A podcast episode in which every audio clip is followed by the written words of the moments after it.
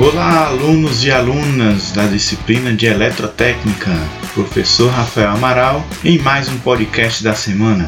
Hoje falaremos da unidade seis, dimensionamento da instalação elétrica. Estamos então chegando aí na reta final de todos os conhecimentos necessários para o projeto de uma instalação elétrica residencial. Nós já vimos simbologias, principais esquemáticos de componentes da instalação elétrica a serem ligados, interruptores, tomadas. Vimos como dimensionar potência de iluminação dos cômodos, número de tomadas e potência potência das tomadas dos cômodos. Vimos a legislação com relação ao fornecimento de energia para a unidade consumidora e hoje vamos aprender a especificar os condutores dos circuitos que foram especificados anteriormente. Então, a unidade seis, dimensionamento da instalação elétrica, tem como conteúdo conceitos básicos sobre condutores e o dimensionamento dos condutores elétricos. Vamos lá começar?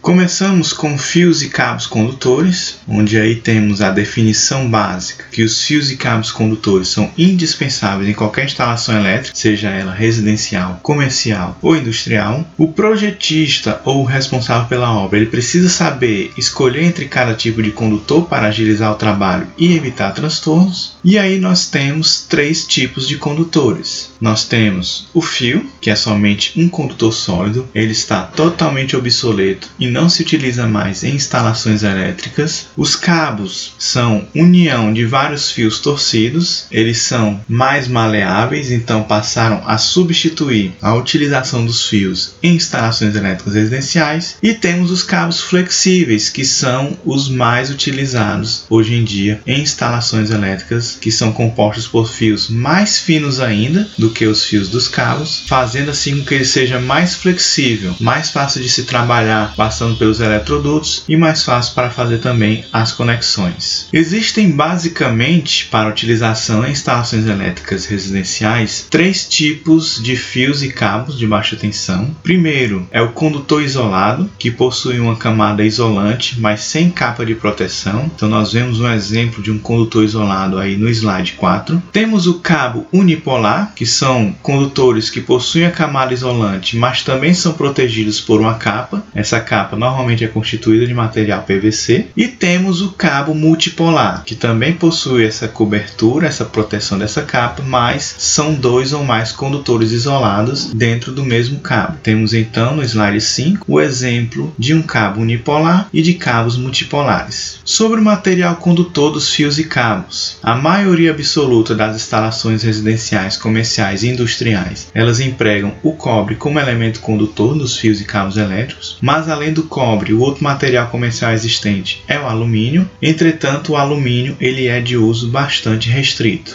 O alumínio ele só é permitido em estabelecimentos industriais, conforme a N B R cinquenta e quatro dez, desde que sejam atendidas simultaneamente as seguintes exigências. A seção nominal dos condutores tem que ser maior que dezesseis milímetros quadrados. A instalação ela deve ser alimentada diretamente por subestação de transformação ou transformador a partir de uma rede de alta tensão, ou deve possuir uma fonte própria. A instalação e a manutenção ela deve ser feita por pessoas qualificadas, que é o código B A cinco da tabela dezoito da N B R cinquenta e quatro dez, onde a tabela dezoito é apresentada no slide sete e fala sobre a competência das pessoas dentro de uma instalação elétrica. Então nós temos aí o código B A cinco, pessoas qualificadas, que são pessoas com conhecimento técnico ou experiência, tal que lhes permite evitar os perigos da eletricidade. Normalmente são os engenheiros e são os técnicos. Então somente se essas três exigências forem contempladas simultaneamente é que eu posso utilizar alumínio em estabelecimentos industriais. Para estabelecimentos comerciais, também conforme a N B R cinquenta e quatro dez, o uso de alumínio é permitido desde que a seção nominal dos condutores seja maior que cinquenta milímetros quadrados, que os locais sejam exclusivamente B D um e que a instalação e a manutenção sejam realizadas por pessoas qualificadas, B A cinco. Nós já vimos então o B A cinco na tabela dezoito e o B D um é apresentado na tabela vinte e um da norma, que é uma classificação normal que traz a característica de locais com baixa densidade de ocupação e com percurso de fuga breve. Então, exemplos de locais como esses são edificações residenciais com altura inferior a cinquenta metros e edificações não residenciais com baixa densidade de ocupação e altura inferior a vinte e oito metros. São exemplos de locais B D um e que poderiam, desde que atendidas essas três exigências, utilizar o uso do alumínio. Aí o aluno pode ter a pergunta: professor, por que que o uso do alumínio é restrito somente a estes dois casos? Boa pergunta. Primeiro, vamos lá. A gente tem algumas características do alumínio, que inclusive podem ser até mais vantajosas que o cobre. Primeiro, que o alumínio é mais barato, mais leve e com menor deformação que o cobre. Ponto para o alumínio. Por conta disso, dessas características, o alumínio ele é utilizado em grandes transmissões de energia elétrica, com torres que vão sofrer menos esforços mecânicos por conta do peso do cabo, e assim eu consigo colocar mais espaçamento entre as torres, fazendo então com que eu utilize menos torres durante um percurso de uma linha de transmissão. Entretanto, por que que nós não utilizamos alumínio? O cobre ele é mais maleável que o alumínio, então eu consigo trabalhar melhor para passar o cabo de cobre pelos eletrodutos, para fazer as conexões. E o fator mais relevante é que a maioria das estruturas já existentes, elas são de cobre, e as conexões feitas cobre com cobre são muito mais confiáveis se forem feitas conexões alumínio-cobre. Então, para poder utilizar alumínio, teria que substituir o cobre em todas as estruturas já existentes, porque não há muita confiabilidade em conexões feitas com alumínio-cobre. Muito bem, vista essa questão sobre o material condutor, vamos falar agora sobre o material isolante. No Brasil, os compostos isolantes mais utilizados na fabricação de condutores elétricos são o P V C, que é o cloreto de polivinila. Ele é normatizado pelas normas N B R sete dois oito oito de noventa e quatro ou a N B R oito seis seis um de noventa e sete. Tem também o E P R, que é o etileno-propileno, regido pela norma N B R sete dois oito seis de dois mil e quinze. E temos o X L P E, que é o polietileno reticulado, regido pela norma N B R sete dois oito sete de dois mil e nove. Características desses materiais. O P V C possui uma rigidez dielétrica relativamente elevada. Por conta disso, eu tenho perdas dielétricas elevadas. E essas perdas dielétricas elevadas são consideráveis especialmente para tensões maiores que dez kV. Dessa forma, cabos com material isolante a P V C é limitado à tensão de seis kV. Além disso, o P V C possui uma resistência a agentes químicos e água relativamente alta, uma boa característica de não propagação de chama, mas se entra em combustão, gera uma quantidade considerável de fumaça e gases tóxicos e corrosivos. Já os materiais E P R e X L P E, que têm características bem semelhantes, eles possuem uma rigidez dielétrica elevada, fazendo com que eu tenha baixas perdas dielétricas, e dessa forma podem ser utilizados em alta tensão de até cento e trinta e oito kV. Também possui uma boa resistência a agentes químicos e água, uma excelente resistência ao envelhecimento térmico, permitindo então a aplicação de altas densidades de corrente, uma ótima flexibilidade, mesmo em baixas temperaturas, e uma ótima característica de não propagação de chama. Passamos agora para a identificação dos condutores de baixa tensão. A N B R cinquenta e quatro dez traz recomendações claras sobre como identificar corretamente os componentes em geral e, em especial, os condutores. A identificação dos condutores ela pode ser feita tanto por cores como por anilhas ou os dois juntos, e ela tem como finalidade facilitar as conexões, as emendas e as intervenções em geral para manutenção. Então a norma ela não diz que é obrigatório a utilização de cores ou a utilização de anilha. A identificação pode ser feita tanto por cores como por anilhas ou os dois. O importante é que haja a identificação, que inclusive é obrigatória. Por conta disso, os condutores devem ser identificados no momento de sua instalação, seja por cores, seja por anilhas, e aí vem a seguinte identificação por cores. Primeiro, condutor neutro. Ele é exclusivamente de cor azul clara e nenhum outro condutor pode ter a cor azul clara. Os condutores de proteção, condutor terra, ele é um condutor verde amarelado ou então verde, e também nenhum outro condutor pode ser verde amarelado ou verde. Se eu tenho um neutro que é aterrado, ele tem que ser azul claro com anilhas verde amareladas nos pontos visíveis, principalmente aí nos pontos de conexões. E o fase e o retorno podem ser quaisquer outras cores que não seja nem azul claro e nem verde ou verde amarelado. Pode ser vermelho, pode ser preto, pode ser branco, pode ser amarelo, pode ser rosa choque, não importa. Não sendo nem azul claro e nem verde, o fase e o retorno pode ser qualquer uma das cores. Uma dica que eu dou, principalmente quando vocês forem montar lá no laboratório para facilitar a vida de vocês, é padronizar a cor do fase e a cor do retorno. Ah, eu vou usar o fase vermelho e eu vou usar o retorno preto. Eu vou usar o fase amarelo e o retorno vermelho. Não importa. Mas vocês fazendo isso vai facilitar na hora da montagem e também, se tiver algum erro, vai facilitar na hora de encontrar onde é que está esse erro na montagem. E vocês podem levar isso daí também para a vida prática. Também podem fazer essa padronização. Eu particularmente faço muito nas minhas instalações elétricas. Ok? Terminada essa parte de definições dos condutores, passamos agora para o dimensionamento dos condutores. Então nós temos aí como fatores básicos de dimensionamento que influenciam na escolha do condutor: a tensão nominal, frequência nominal, potência ocorrente da carga a ser suprida, fator de potência da carga, o tipo de sistema, se é monofásico, bifásico ou trifásico, o método de instalação dos condutores, se ele vai ser instalado em eletroduto embutido, em eletroduto aparente, em bandeja perfurada, etcétera. A natureza de carga, se é iluminação, se é motor, se é capacitor, se é retificador, etcétera. A distância da carga ao ponto de suprimento, a corrente de curto-circuito e sistemas de proteção associados, especialmente sobrecargas e sobrecorrentes. Passando para os critérios de dimensionamento, a norma ela define que o dimensionamento técnico de um circuito é a aplicação das diversas prescrições da N B R cinquenta e quatro dez relativas à escolha da seção de um condutor e do seu respectivo dispositivo de proteção, e para que se considere um circuito completo e corretamente dimensionado, são necessários seis cálculos ou aplicação de seis critérios: seção mínima, capacidade de condução de corrente, queda de tensão, proteção contra sobrecargas, proteção contra curto-circuito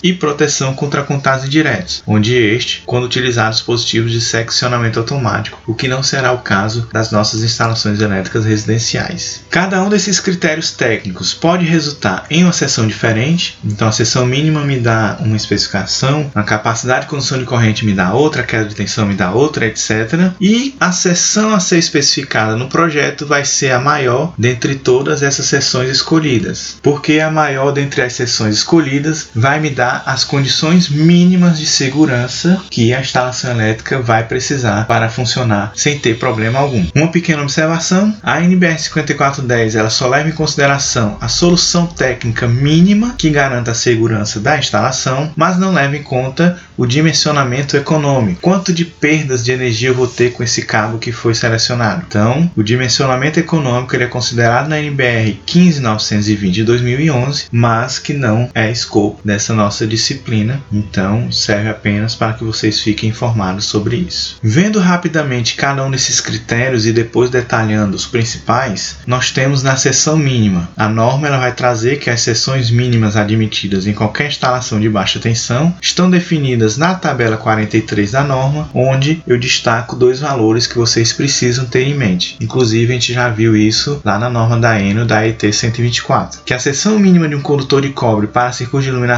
é de um vírgula cinco milímetros quadrados e que a seção mínima de um condutor de cobre para circuitos de força, para circuitos de tomadas de uso geral, de T U G, é de dois vírgula cinco milímetros quadrados. Então não importa se nos outros critérios você achou um valor menor do que esses aí, eu tenho que utilizar esse. Agora, se for maior, aí eu tenho que utilizar o valor que é maior, beleza? Na capacidade de condução de corrente é o principal critério, ele é importantíssimo, pois leva em consideração os efeitos térmicos provocados pela passagem da corrente elétrica. Nesse critério, ele apresenta várias tabelas para determinação da seção dos condutores pela capacidade de corrente, e o uso correto das tabelas requer que seus dados sejam devidamente trazidos para a situação real que o projetista tem pela frente. É aí que entra a questão do engenheiro. Não é só uma receitinha de bolo de seguir a tabela e fazer projeto. O engenheiro tem que considerar as condições locais de trabalho para aí sim poder usar devidamente a tabela. Critério da queda de tensão. Então, nesse critério, a norma fixa os limites máximos admissíveis de queda de tensão nas instalações alimentadas por ramar de baixa tensão, que é de cinco por cento, e por transformador ou gerador próprio, que é de sete por cento. Também é abordada a queda de tensão máxima permitida durante a partida de motores. O que significa isso? Os cabos eles têm resistência, então eu tenho uma queda de tensão ao longo do percurso do cabo condutor. Então, se eu estou numa ponta lá da minha alimentação e na minha distância até chegar aonde eu vou ligar a tomada, eu não posso ter uma queda de tensão maior que cinco por cento, senão eu posso prejudicar o meu equipamento que eu vou ligar, eu posso prejudicar a minha rede. Para isso que tem esse critério, para determinar essa queda de tensão, e se ela estiver dentro do limite de cinco por cento, ok, eu posso ligar. Se ela não tiver, aí possivelmente eu vou ter que especificar um cabo maior para que a minha queda de tensão seja menor. O critério de sobrecarga e curto-circuito é realizado de acordo com os dispositivos de proteção contra sobrecorrentes e curto-circuito dimensionados para cada circuito. No entanto, a proteção dos condutores realizada de acordo com esta seção não garante necessariamente a proteção dos equipamentos ligados a esses condutores. A proteção vai garantir os condutores, não vai garantir os equipamentos ligados a esses condutores. Por fim, a proteção contra contatos indiretos. Esta etapa de dimensionamento do circuito só se aplica aos casos em que a proteção contra contatos indiretos por seccionamento automático é atribuída a dispositivos a sobrecorrente, e o objetivo é assegurar que o circuito seja automaticamente desligado, caso algum dos equipamentos por ele alimentados venha a sofrer uma falta à terra ou à massa capaz de originar uma tensão de contato perigosa. Como eu disse anteriormente, não será o caso de utilizarmos esses seccionadores automáticos nas nossas instalações elétricas residenciais, então nós omitiremos os detalhes deste critério.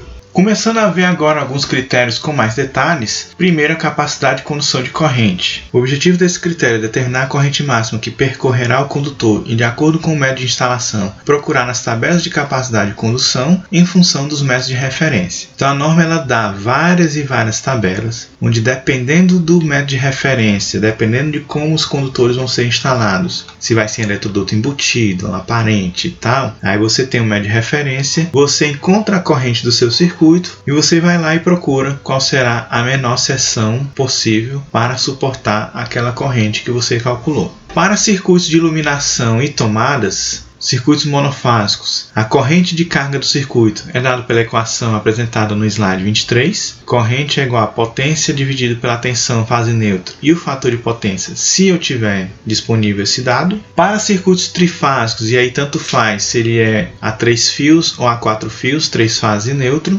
a corrente do circuito é dada pela potência da carga dividido por raiz de três vezes tensão de linha vezes fator de potência. Detalhe, circuito trifásico sempre utiliza raiz de três tensão de linha. Eu estou falando aqui, vocês vão errar na prova, vocês vão errar no projeto, mas eu estou avisando. Se eu tiver circuitos terminais para ligação de motores, a instalação vai ser feita somando a corrente nominal do motor vezes o fator de serviço, se houver. O que é fator de serviço? Fator de serviço é o que indica que o motor pode funcionar além da sua carga nominal sem trazer nenhum prejuízo para ele. Então lá na plaqueta de identificação do motor normalmente tem lá um fator de serviço, e aí, por exemplo, se tivesse fator de serviço um vírgula um, quer dizer que o motor ele suporta até dez por cento além da sua carga nominal, que para ele não vai causar nenhum dano. Uma observação é que se os motores possuírem fatores de potência muito diferentes um dos outros, o valor da corrente do somatório das correntes nominais dos motores mais o fator de serviço deverá ser calculado levando-se em consideração a soma vetorial dos componentes ativo e reativo desses motores. É, não será muito nosso caso para instalações elétricas residenciais, mas se vocês se depararem com essa situação em uma instalação industrial, já sabem o que fazer. Para circuitos terminais, para ligação de capacitores, quando forem utilizar banco de capacitores para correção de fator de potência, a corrente do circuito deve ser calculada utilizando um fator de correção de um vírgula trinta e cinco vezes a corrente nominal do capacitor e do banco. Um exemplo de aplicação de como se determina a seção nominal de um condutor utilizando este método da capacidade de condução de corrente. Então temos aí no exemplo, calcular a seção dos condutores com isolação em P V C setecentos e cinquenta volts em eletroduto aparente para alimentar um banco de capacitores de quarenta quilovolts, trezentos e oitenta volts, sessenta hertz. Se eu falo de trezentos e oitenta volts, subtende-se que o circuito é trifásico. Então primeiro eu vou calcular a minha corrente nominal desse banco de capacitor. Potência nominal quarenta quilos dividido por raiz de três vezes tensão de linha. Calculando, encontro o valor de sessenta vírgula sete amperes. Como eu tenho que multiplicar pelo fator de correção de um vírgula trinta e cinco, então me dá um valor de oitenta e um vírgula nove amperes. Foi informado que o condutor ele vai ser instalado em eletroduto aparente. Então vou lá na tabela da norma, no caso a tabela trinta e três, e encontro condutores isolados ou cabos unipolares em eletroduto aparente de seção circular sobre a parede ou espaçado desta menos de zero vírgula três vezes o diâmetro do eletroduto. Então o médio de referência é o B um. Aí na tabela trinta e seis eu tenho a tabela para o condutor de P V C setecentos e cinquenta volts, onde tem o médio de referência B um, como está indicado aí no slide vinte e sete. Como meu circuito é trifásico, então eu tenho três condutores carregados. E aí eu olho a minha corrente oitenta e um vírgula nove, qual é o valor mínimo aí para que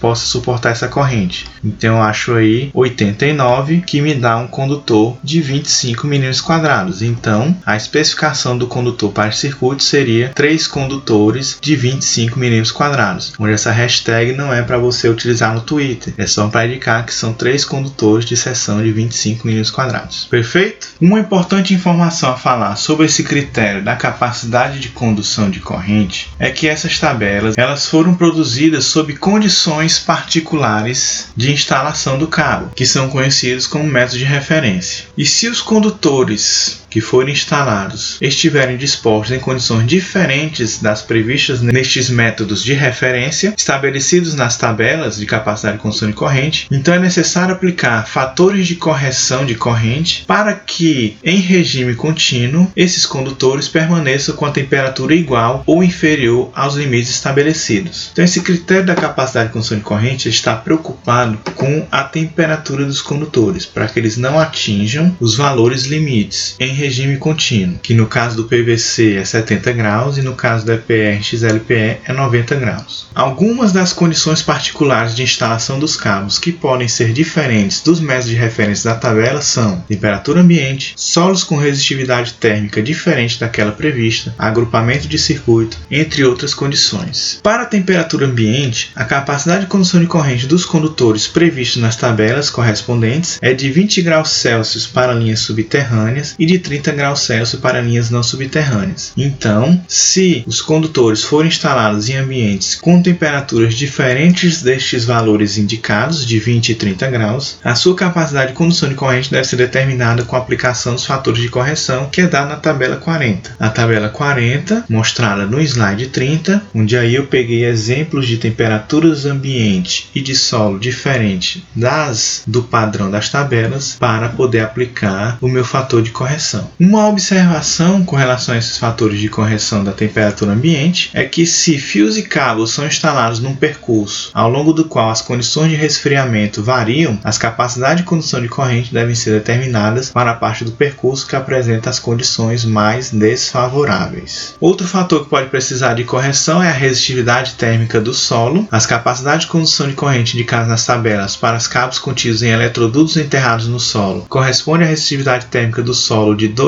cinco Kelvin metro por watt, e se eu tiver uma resistividade térmica diferente desse valor de dois vírgula cinco, eu tenho aí fatores de correção conforme a tabela mostrada no slide trinta e um. Para esse caso eu já preciso de um instrumento mais específico para determinar essa resistividade térmica no solo, e a gente não vai aplicar muito esse fator de correção. Outra questão que merece destaque é o agrupamento de circuitos, que é válido para quatro ou mais condutores. De acordo então com a N B R cinquenta e quatro dez, devem ser seguidas as seguintes prescrições. Os fatores de correção são aplicáveis a grupo de condutores isolados, cabos unipolares ou multipolares com a mesma temperatura máxima para serviço contínuo, para grupos contendo condutores isolados ou cabos com diferentes temperaturas máximas. A capacidade de condução de corrente de todos os cabos deve ser baseada na menor das temperaturas máximas para serviço contínuo de qualquer cabo ou condutor do grupo afetado pelo valor de correção adotado. Se devido às condições de funcionamento conhecidas, um circuito ou cabo for previsto para conduzir não mais que trinta por cento da sua capacidade de condução de corrente, já afetado pelo fator de correção aplicável, o circuito ou cabo pode ser omitido para efeitos de obtenção do fator de correção do restante do grupo. Uma observação é que a aplicação dos fatores de agrupamento depende do método de referência adotado no projeto. Por exemplo, a tabela quarenta e dois do slide trinta e três mostra os fatores de correção aplicáveis a condutores agrupados, onde é levado em consideração os métodos de referência, ali do lado direito da tabela. Uma observação das tabelas é que os fatores de correção correção são aplicáveis a grupos de cabos semelhantes e igualmente carregados, que o fator de agrupamento sobre a capacidade nominal na corrente dos condutores estabelecido nas tabelas compensa o efeito Joule que resulta na elevação de temperatura provocada no interior do duto pela contribuição simultânea de calor de todos os cabos, e uma terceira observação é que a consequência da aplicação do fator de correção é que a capacidade de condução das correntes nos condutores fica reduzida, implicando na especificação de um cabo de seção superior, considerando-se inalterado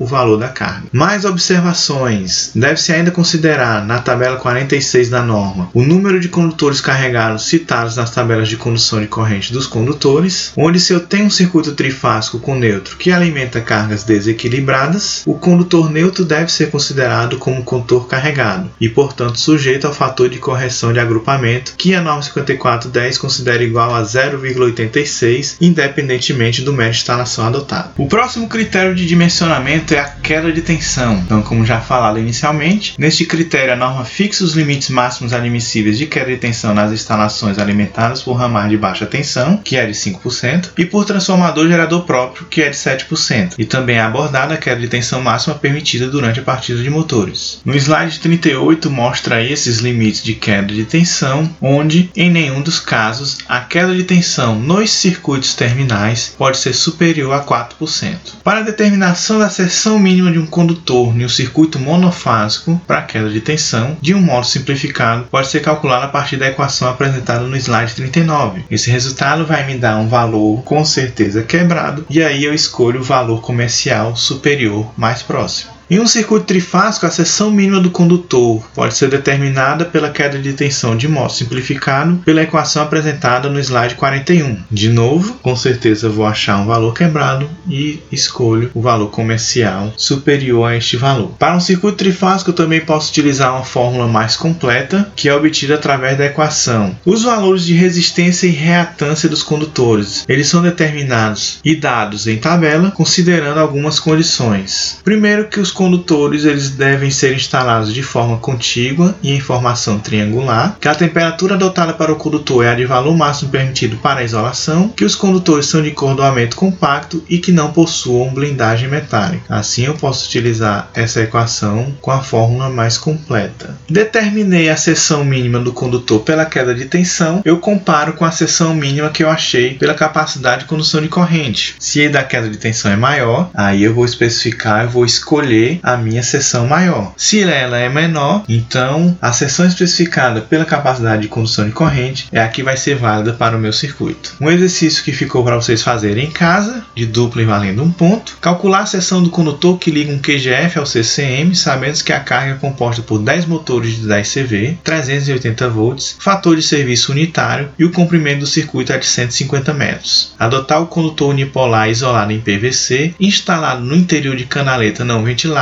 admitindo uma queda de tensão máxima de cinco por cento, considerar o fator de potência de zero vírgula oitenta e cinco e o rendimento de oitenta e seis por cento do motor. Então o que é que vocês vão fazer? Vocês vão primeiro calcular pela capacidade de condução de corrente este condutor e vão calcular a queda de tensão. O condutor especificado pela capacidade de condução de corrente vai suportar a queda de tensão ou não? A queda de tensão vai ser maior e eu vou ter que escolher um condutor maior. É isso que vocês vão ter que fazer no exercício. Próximo critério: o critério da capacidade de corrente de curto-circuito. Baseado então na corrente de curto-circuito, pode-se admitir dois critérios básicos para o dimensionamento da seção do condutor. É como se fosse a capacidade de condução e a queda de tensão. É a limitação da seção do condutor para uma determinada corrente de curto-circuito e a limitação do comprimento do circuito em função da corrente de curto-circuito. Para o primeiro caso, na limitação da seção do condutor para uma determinada corrente de curto-circuito, então é compreensível que os condutores que foram dimensionados para transportar as correntes de carga em regime normal tenham grandes limitações para transportar as correntes de curto-circuito, que podem chegar a cem vezes a corrente de carga. Os condutores eles não foram feitos, não foram especificados para conduzir a corrente de curto-circuito. O gráfico que é mostrado no slide quarenta e oito, ele permite determinar a máxima corrente de curto-circuito que é admissível dentro de um cabo, a seção do condutor necessária para suportar uma condição particular de curto-circuito e o tempo máximo que o condutor pode funcionar com determinada corrente de curto-circuito sem danificar a isolação. Então temos aí um exemplo para a isolação de P V C no slide quarenta e oito e de E P R X L P E no slide quantidade quarenta e nove, de valores de condutores, valores de corrente de curto-circuito e o tempo que esses condutores suportarão determinadas correntes de curto-circuito sem que eles se danifiquem. A seção mínima de um condutor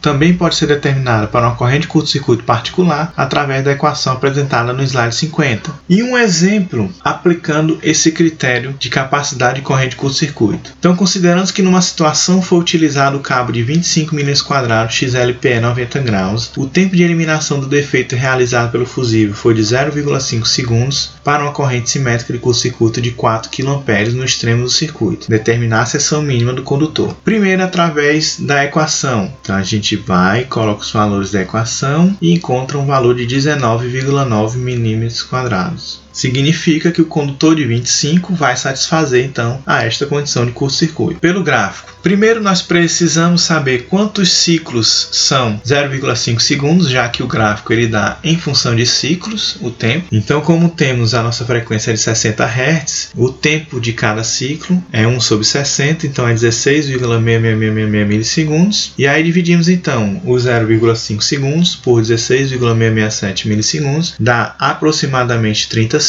Vamos lá no gráfico. Para o cabo de vinte e cinco milímetros quadrados e a reta de trinta ciclos, a gente tem uma condição de corrente de curto-circuito de cinco quilo amperes. Como a corrente de curto-circuito admitida aí para o problema foi de quatro quilo amperes, então também o condutor de vinte e cinco milímetros quadrados vai satisfazer a esta condição de curto-circuito. O outro critério da capacidade de corrente de curto-circuito é a limitação do comprimento do circuito, é como se fosse a questão da queda de tensão. Não é muito utilizado em instalações elétricas residenciais, então vou apenas passar para que vocês tenham noção. O comprimento do circuito ele deve ser limitado em função da atuação do dispositivo de proteção para uma dada corrente por circuito fase terra no ponto de sua instalação e é dado pela equação apresentada no slide cinquenta e quatro. Todos estes critérios vistos, eles são para determinar a seção do condutor fase do circuito. E, além disso, a norma cinquenta e quatro dez apresenta critérios para o dimensionamento da seção mínima do condutor neutro e do condutor de proteção. O condutor de proteção a gente vai ver lá na unidade sete e o condutor neutro a gente vê a partir de agora. Conforme a norma, os critérios básicos para o dimensionamento do condutor neutro são: o condutor neutro não pode ser comum a mais de um circuito, então é um neutro para cada circuito, por mais que ele seja conectado no mesmo barramento de neutro, que é o mesmo ponto elétrico, mas é um neutro para o circuito um, um neutro para o circuito dois e assim por diante. Em circuitos monofásicos, a seção deve ser igual à do condutor fase. Em circuitos com duas fases e neutro, não deve ser inferior à dos condutores fase, podendo ser igual à dos condutores fase se a taxa de terceira harmônica e seus múltiplos não for superior a trinta e três por cento. E a seção do condutor neutro de um circuito trifásico não deve ser inferior à dos condutores fase quando a taxa de terceira harmônica e seus múltiplos for superior a quinze por cento, podendo, no entanto, ser igual à seção dos condutores fase quando a referida taxa de harmônica não for superior a trinta e três por cento. Daí a gente já viu então que para o nosso caso de circuitos de instalações residenciais de baixa tensão, que são circuitos monofásicos, a seção do condutor neutro deve ser igual à seção do condutor fase. Mas como precisamos aprender esses critérios, vamos dar prosseguimento. Quando a seção dos condutores fase de um circuito trifásico com neutro for superior a vinte e cinco milímetros quadrados, a seção do condutor neutro pode ser inferior à seção dos condutores fase, de acordo com a tabela que eu vou apresentar no slide cinquenta e sete, quando as três condições forem simultaneamente satisfeitas. Primeira condição, que o circuito for presumivelmente equilibrado em serviço normal. Segunda condição, que a corrente das fases não pode ter uma taxa de terceira harmônica e seus múltiplos superior a quinze por cento e que o condutor neutro ele tem que ser protegido contra a sobrecorrente. Aí então a tabela quarenta e oito do slide cinquenta e sete mostra que se eu tenho um condutor fase maior que vinte e cinco milímetros quadrados e atendo essas três condições, eu posso utilizar valores menores do que o condutor fase, que inclusive implica em uma diminuição no gasto econômico da minha instalação elétrica. Se eu tenho um circuito trifásico com componentes harmônicos superior a trinta e três por cento, o meu condutor neutro ele precisa ser dimensionado em uma seção maior que a do condutor fase por conta da corrente que vai circular no neutro, e aí esses valores podem ser encontrados através das equações apresentadas no slide cinquenta e oito, utilizando-se de fatores de correção apresentados na tabela do slide cinquenta e nove. Se for circuito trifásico desequilibrado, pode ser encontrada a corrente do neutro através da equação do slide sessenta. E no caso, se eu igualar as correntes das três fases, eu vou conseguir encontrar um valor nulo, que é a situação que eu tenho quando eu tenho um circuito equilibrado.